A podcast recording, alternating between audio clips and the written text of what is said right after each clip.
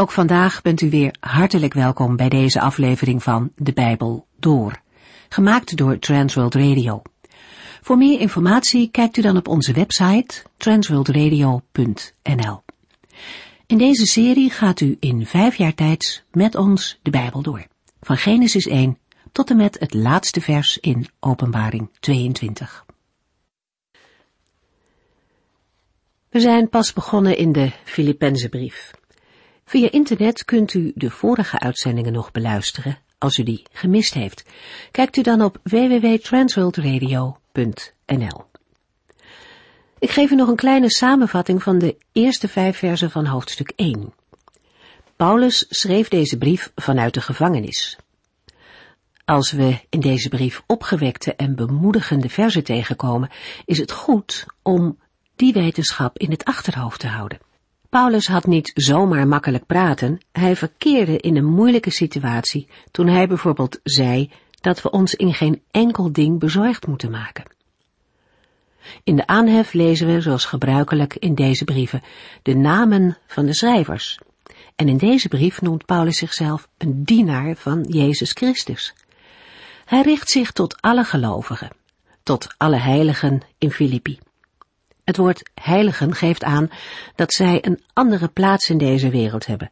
Gelovigen zijn apart gezet om de Here te dienen. Paulus wenst hen genade en vrede van God toe.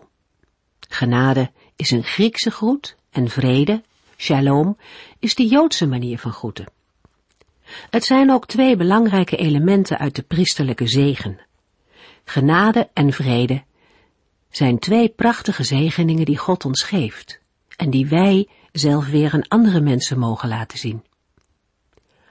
Paulus laat de gemeente vervolgens weten dat hij voortdurend voor hen dankt en bidt. Hij is ontzettend blij dat zij betrokken zijn bij het verder brengen van het evangelie. Vanaf het moment dat zij er zelf over hoorden en tot geloof kwamen, hebben ze hun medewerking gegeven om het nieuws van Christus in de wereld verder bekend te maken. Wij pakken de draad nu op in Filippenzen 1, vers 6. In de vorige uitzending hebben we gelezen over de blijdschap van de apostel Paulus, over de inzet en medewerking van de gelovigen uit Filippi, aan het bekendmaken van het goede nieuws. Het evangelie van Jezus Christus. Uit de woorden die de apostel gebruikt is op te maken dat de medewerking van de Filippenzen aan de verkondiging van het evangelie geen tijdelijke bevlieging was. Paulus schrijft in vers 4 en 5, Als ik voor u bid, is mijn hart vol vreugde over de geweldige medewerking die u hebt gegeven aan het bekendmaken van het goede nieuws. Vanaf de dag dat u het voor het eerst hoorde tot nu toe. Die eerste dag was de dag dat de apostel op de Sabbat een groepje vrouwen ontmoette bij de rivier, handelingen 16 vers 13. In Handelingen 16 worden drie mensen genoemd die nieuw leven door Jezus Christus hebben ontvangen. In Handelingen 16 vers 14 en 15 lezen we over een zakenvrouw, Lydia. In het vervolg in Handelingen 16 vers 17 en 18 over een slavin met een helderziende geest. Zij wordt bevrijd van de geest en ontvangt nieuw leven door Jezus Christus. Ten slotte lezen we in Handelingen 16, vers 30 tot en met 34 over de bekering van de cipier van de stadsgevangenis in Filippi. Hij en al zijn huisgenoten werden gedoopt. Het is prachtig om te zien dat de Heere de harten van heel verschillende mensen opende. Bij Lydia opende de Heere haar hart. Zij vereerde God. Ze was godsdienstig, maar toch was het nodig om haar hart te openen voor het evangelie van Jezus Christus. Een godsdienstig of religieus hart kan dichtgetimmerd zijn en geen zicht hebben op Jezus Christus. Ook een godsdienstig hart moet voor hem geopend en vernieuwd worden. De tweede persoon die in Filippi het evangelie hoorde, was een slavin met een verduisterd hart. Zij was in de macht van de duisternis. Ze had een helderziende geest. Ook een verduisterd hart wordt door de Heere geopend en bevrijd in de kracht van de Heilige Geest en in de naam van Jezus Christus. Ten slotte lezen we ook over de cipier van de stadsgevangenis. Hij had een onwetend hart met betrekking tot Jezus Christus. Hij had geen christelijke opvoeding van huis uit meegekregen. Hij had nooit kennis genomen van de Bijbel. Maar ook hij ontvangt een nieuw hart door de Heer Jezus Christus. Luisteraar, ook een onwetend hart moet vernield worden. De cipier vraagt aan Paulus en Silas, heren, wat moet ik doen om gered te worden? Het antwoord was toen, maar vandaag nog steeds. Geloof in de Heer Jezus, dan zult u gered worden en al uw huisgenoten ook. Paulus en Silas verkondigden hem en zijn huisgenoten de boodschap van de Heere. En de cipier en zijn huisgenoten kwamen tot geloof en werden daarna gedoopt. Het moet een geweldig feest zijn geweest in Filippi op de dag dat deze eerste gemeenteleden van de christengemeente van Filippi voor het eerst het goede nieuws hoorden. Als Paulus eraan terugdenkt, wordt hij er nog steeds blij van en is zijn hart vol vreugde. Hij weet ook dat het geloof van de christenen in Filippi geen tijdelijke zaak is. Niet omdat de gelovigen in Filippi allemaal geestelijke krachtpatsers zijn. Nee, Paulus schrijft in vers 6, ik ben er zeker van dat God op de grote dag van Christus Jezus het goede werk dat hij onder u begonnen is, zal voltooien. De apostel is er zeker van dat als de Heere ergens aan begint, hij zijn werk ook zal voltooien. De blijdschap over de medewerking van de Filippenzen is alleen mogelijk omdat de Heere zijn goede werk in hen is begonnen. Daarbij mogen de gelovigen er zeker van zijn dat de Heere afmaakt wat hij begint. Dat mag vandaag ook voor u gelden, luisteraar. Als de Heere eens in uw leven zijn goede werk is begonnen, dan kan hij niet passief toezien dat u steeds verder van hem afdwaalt. Bij de Heere vinden we geen houding die we bij mensen wel tegenkomen. Nou, dat moet hij dan zelf maar weten. Als een mens God loslaat, wil dat nog niet zeggen dat God een mens loslaat en verloren laat gaan. Weet u, de Bijbel laat zien dat mensen na de zondeval in de Hof van Ede allemaal al verloren zijn. Het is voor ons moderne mensen een hele schok om dat te moeten horen. Ondanks het feit dat we allemaal heel goed ons best doen, is Gods diagnose over ons mensen. Er is niemand die goed doet, zelfs niet één. In Romeinen 3 vers 23 en 24 lezen we, alle mensen hebben gezondigd en missen daardoor Gods nabijheid. Maar God is zo goed en vergevend hen weer aan te nemen zonder dat het hun iets kost en zonder dat ze het hebben verdiend, omdat Jezus Christus hen uit de greep van de zonde heeft bevrijd. Heel wat mensen zijn van mening dat als zij goed hun best doen en eerlijk en goed leven, iedereen het zijne geven en geen rare dingen doen, dat het daarmee voor God ook voldoende moet zijn. Toch is het een menselijke gedachte. Er is geen enkele grond voor zo'n gedachte in de Bijbel te vinden. Eerder het tegendeel. Luisteraar, u gelooft toch niet dat God de Vader zijn zoon aan een kruis opoffert om ons mensen te redden, als dat helemaal niet nodig was geweest? Christus heeft zijn leven gegeven, opdat een ieder die in hem gelooft, voor altijd vrede met God ontvangt en in zijn vrijheid mag leven. De Heer heeft er alles aan gedaan om u te redden, maar als u zijn redding niet aanvaardt, bent u zelf verantwoordelijk voor de consequenties. Filippenzen 1 vers 6 Ik ben er zeker van dat God op de grote dag van Christus Jezus het goede werk dat hij onder u begonnen is, zal voltooien. Mag de Heere vandaag zijn werk in u beginnen? U zou het in een gebed aan de Heere kunnen vragen. Filippenzen 1 vers 6 is ook voor gelovigen een geweldig mooi vers.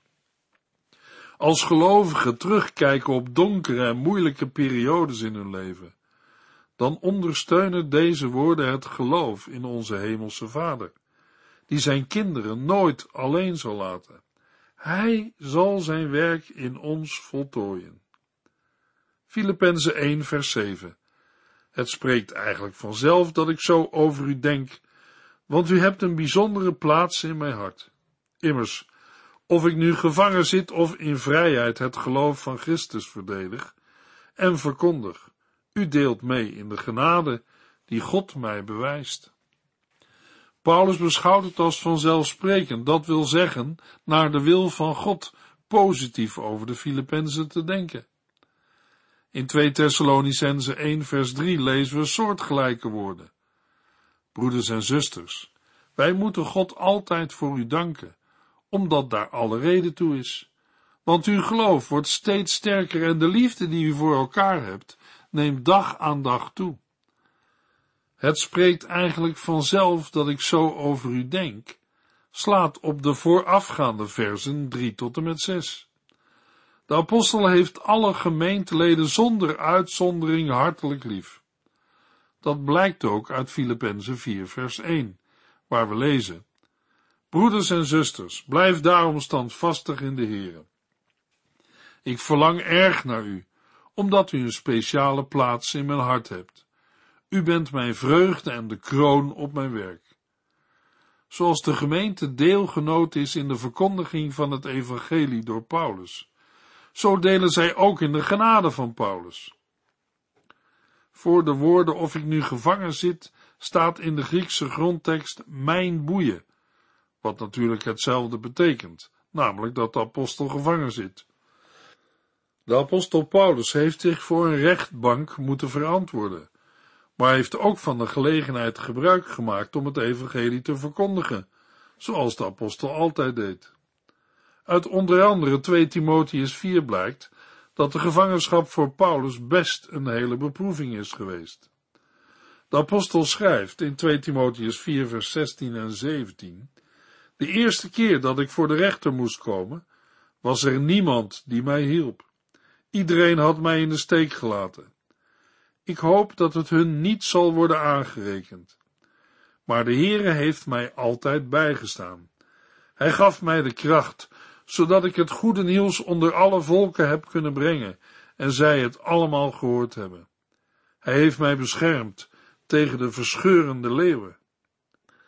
Bij de woorden of ik nu gevangen zit of in vrijheid het geloof van Christus verdedig en verkondig, moeten wij ons bij het woord verdediging voorstellen dat het gaat om het weerleggen van beschuldigingen. Paulus heeft de instelling die we lezen in Handelingen 24 vers 16. Ik doe mijn best om voor God en de mensen altijd een zuiver geweten te houden. Daarnaast gaf de specifieke situatie van dat moment hem de gelegenheid om zich te verdedigen tegen de beschuldigingen van de Joden uit Jeruzalem.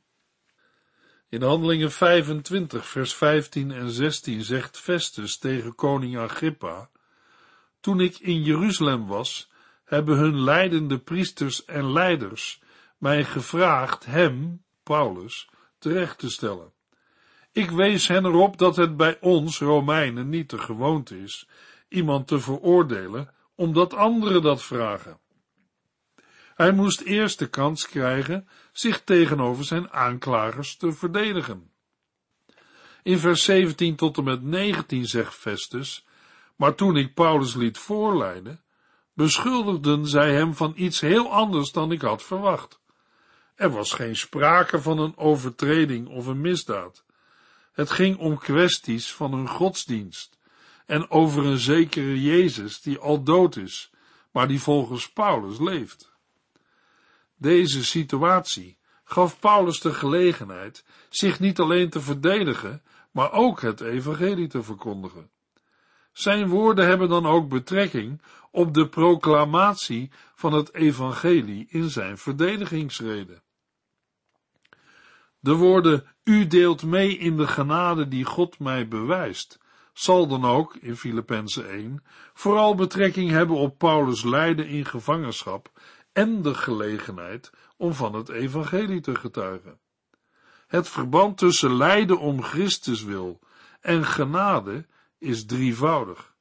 Lijden om Christus wil is in de eerste plaats een voorrecht. Vervolgens wordt in het lijden de kracht van Christus ten volle ervaren. Paulus getuigt ervan in 2 Korintiërs 12 vers 9 en 10. Maar de Heere antwoordde telkens weer, mijn genade is genoeg voor u, want kracht ontplooit zich ten volle in zwakheid. Daarom durf ik mij toch op mijn zwakheden te beroemen, omdat dan de kracht van Christus in mij gezien kan worden. Daarom kan ik zelfs blij zijn over zwakheden, beledigingen, noodsituaties, vervolgingen en moeilijkheden, die ik ter wille van Christus moet verdragen. Want als ik zwak ben, ben ik pas sterk. In de derde plaats is er aan het lijden voor Christus een belofte verbonden. In Matthäus 5, vers 11 en 12 lezen we: Gelukkig bent u als u beledigingen, vervolgingen, leugens en laster te verdragen krijgt, omdat u bij mij hoort. Juich van blijdschap, want in de hemel ligt een geweldige beloning voor u klaar. Vroeger zijn de profeten immers ook zo vervolgd. Omdat de Filippenzen Paulus in zijn gevangenschap hebben gesteund, zullen ze ook delen in dit voorrecht, deze kracht en deze belofte. Filippenzen 1 vers 7 Het spreekt eigenlijk vanzelf dat ik zo over u denk, want u hebt een bijzondere plaats in mijn hart. Immers, of ik nu gevangen zit of in vrijheid het geloof van Christus verdedig en verkondig, u deelt mee in de genade die God mij bewijst. Paulus draagt de gelovigen uit Filippi op het hart. Ze hebben een bijzondere plaats in zijn hart. Het wijst op de wederzijdse nauwe band tussen de gemeente en de apostel Paulus. Er is sprake van een innige liefde tot de broeders en zusters van de christengemeente uit Filippi. In 2 Korintiërs 6 vers 3 en 4 zegt Paulus tegen de gelovigen, Ik zei u immers al, dat wij zoveel van u houden, dat wij niet alleen met u willen leven, maar ook sterven. Ik heb het volste vertrouwen in u en ben trots op u. U hebt mij bijzonder bemoedigd. Ondanks al mijn moeilijkheden hebt u mij blij gemaakt. Paulus voelt zich meer dan normaal betrokken bij de Filippenzen. Het is geweldig voor een zendeling of evangelist om zulke christelijke vrienden te hebben. Broeders en zusters die hem of haar ondersteunen en daarmee medewerking geven aan de verkondiging van het evangelie. Het schept een bijzondere band en het maakt duidelijk dat we elkaar tot een hand en voet mogen zijn. Gelovigen hoeven niet allemaal hetzelfde te doen. De Heere geeft ook verschillende gaven en talenten, maar niemand kan gemist worden. De Heere heeft al zijn kinderen nodig voor het uitvoeren van zijn grote opdracht, op weg naar de grote dag van Christus Jezus. Filippenzen 1 vers 8 God weet hoe ik naar u verlang met de liefde van Jezus Christus. Aangezien Paulus wil dat de Filippenzen ten volle overtuigd zijn van zijn woorden, gebruikt hij een bijbelse eetformule die in onze vertaling is verwoord met de woorden God weet. In andere vertalingen lezen we, want God is mijn getuige. Deze eetformule komt in het Oude Testament voor in bijvoorbeeld 1 Samuel 12 vers 5, waar Samuel verklaart, de Heere en zijn gezalfde koning zijn mijn getuigen. In het Nieuwe Testament vinden we de eetformule in Romeinen 1 vers 9, waar Paulus schrijft, God weet dat ik voortdurend voor u bid. Ook in 2 Korintiërs 1 vers 23. Ik roep God op als mijn getuige dat ik de waarheid spreek. En in 1 Thessalonicense 2 vers 5 schrijft Paulus, God weet dat wij niet deden alsof, om op die manier geld van u los te krijgen. Het verbod van de Heer Jezus om geen eet te zweren in Matthäus 5, vers 34, heeft betrekking op het alledaagse gebruik van een eed. In de verkondiging van het evangelie kan het gebeuren dat een gelovige iets onder ede moet getuigen. Paulus gebruikt deze eedformule op spannende momenten, als er veel op het spel staat, of als een plechtige verzekering. God, die de diepten en overleggingen van het menselijke hart kent, weet dat Paulus verlangen uitgaat naar allen in de gemeente. Daarbij staat de liefdesband tussen Paulus en de Filippenzen centraal. De apostel vertrouwt er ook op dat de Heer hem binnenkort de kans zal geven zelf naar de Filippenzen toe te komen. Het woord verlangen in de zin God weet hoe ik naar u verlang, wordt in de Bijbel meestal plastisch weergegeven met de uitdrukking innerlijke barmhartigheid. Letterlijk staat er ingewanden, zoals hart, lever en nieren. Zij werden gezien als zetel van gevoelens. Het heeft in Filippenzen 1 de betekenis van liefde, ontferming en medegevoel. In Matthäus 9, vers 36 lezen we van de Heer Jezus. Hij was diep geroerd toen hij zag hoe de mensen afgemat waren en zich geen raad wisten. Zij leken op een kudde schapen zonder herder. Het diep geroerd zijn wordt ook wel aangegeven met de woorden met innerlijke ontferming bewogen worden. Paulus verlangt naar de gelovigen in Filippi. Zijn verlangen vindt zijn oorsprong in en wordt geheiligd door de ontferming van Jezus Christus. Paulus schrijft in Gelaten 2 vers 20, daarom leef ik zelf niet meer, maar Christus leeft in mij. Zolang ik nog in dit lichaam ben, leef ik door het geloof in de Zoon van God. Hij hield zoveel van mij, dat hij zijn leven voor mij heeft gegeven. Paulus drukt zijn innigste gevoelens uit. Filippenzen 1 vers 8. God weet hoe ik naar u verlang, met de liefde van Jezus Christus. Filippenzen 1 vers 9. Ik bid dat u meer en meer van liefde zult overvloeien, zodat u een diep geloof en inzicht in de dingen van God zult krijgen. Na het dankgebed in vers 3 volgt in vers 9 de voorbeden van de apostel voor de Filippenzen. Paulus bidt dat de liefde van de gemeente, die al is gebleken in hun gemeenschap met Paulus en zijn evangelieprediking, nog overvloediger zal worden. Ik bid dat u meer en meer van liefde zult overvloeien. De liefde is de uiting van het geloof en een vrucht van de Heilige Geest in de gelovigen. Door de liefde mogen gelovigen elkaar en anderen dienen. In Gelaten 5 vers 6 zegt Paulus, het enige wat telt, is geloof dat zich in liefde uit. In Gelaten 5 vers 13 wordt nog aangevuld, broeders en zusters, God heeft u niet de vrijheid gegeven om te misbruiken en uw eigen zin te doen, maar om elkaar te dienen in een geest van liefde. In Gelaten 5 vers 22 wordt de vrucht van de Heilige Geest onder woorden gebracht. De vrucht van de Heilige Geest is liefde, blijdschap, vrede, geduld, vriendelijkheid, mildheid, trouw, tederheid en zelfbeheersing. Deze liefde hangt ten nauwste samen met doorleefde kennis van God, een diep geloof en inzicht in de dingen van de Heer. Maar liefde betekent niets als we het wel weten, maar niet doen.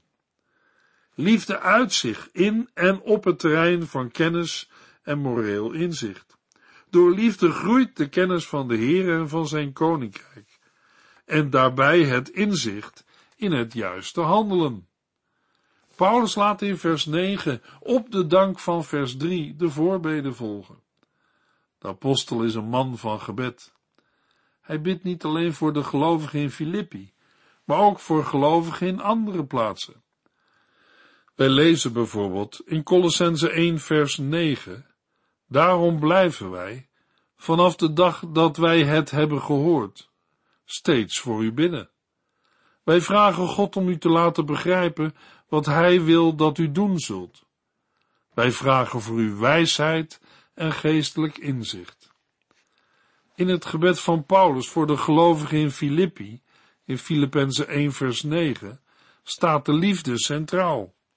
Hij bidt voor de gelovigen dat ze zich richten op de Heere en zijn koninkrijk, als ook op de mensen om hen heen. Ik bid dat u meer en meer van liefde zult overvloeien, zodat u een diep geloof en inzicht in de dingen van God zult krijgen. Luisteraar, dat wil ik ook graag voor u en mij bidden, dat wij meer en meer van liefde zullen overvloeien, zodat u en ik een diep geloof en inzicht in de dingen van de Heere mogen ontvangen. Een oud gezang van Jan Jacob Lodewijk ten Kate zingt en bidt. Laat me nu blijven groeien, bloeien, o heiland die de wijnstok zijt. Uw kracht moet in mij overvloeien, of ik ben een wis verderf gewijd. Door stroom beziel en zegen mij, opdat ik waarlijk vruchtbaar zij. Ik kan mezelf geen wasdom geven. Niets kan ik zonder u, o Heer. In uw gemeenschap kiemt er leven en levensvolheid, meer en meer. Uw geest moet in mij uitgestort, de rank die u ontvalt verdort. Nee, Heer, ik wil van u niet scheiden. Blijf de uwe altijd, blijft gij de mijne. Uw liefde moet alom mij leiden, uw leven moet mijn leven zijn. Uw licht moet schijnen in mijn huis, bij kruis naar kracht en kracht naar kruis. In de volgende uitzending lezen we verder in Filippenzen 1. U heeft geluisterd naar De Bijbel Door, in het Nederlands vertaald en bewerkt door Transworld Radio. Een programma waarin we in vijf jaar tijd de hele Bijbel doorgaan. Als u wilt reageren op deze uitzending of u heeft vragen, dan kunt u contact met ons opnemen. Tijdens kantooruren kunt u bellen op 0342 47 8432. 0342 47 8432. Ook kunt u een e-mail sturen naar de Bijbel door transworldradio.nl en natuurlijk kunt u ook via de post ons bereiken. TWR, postbus 371, postcode 3770, AJ in Barneveld.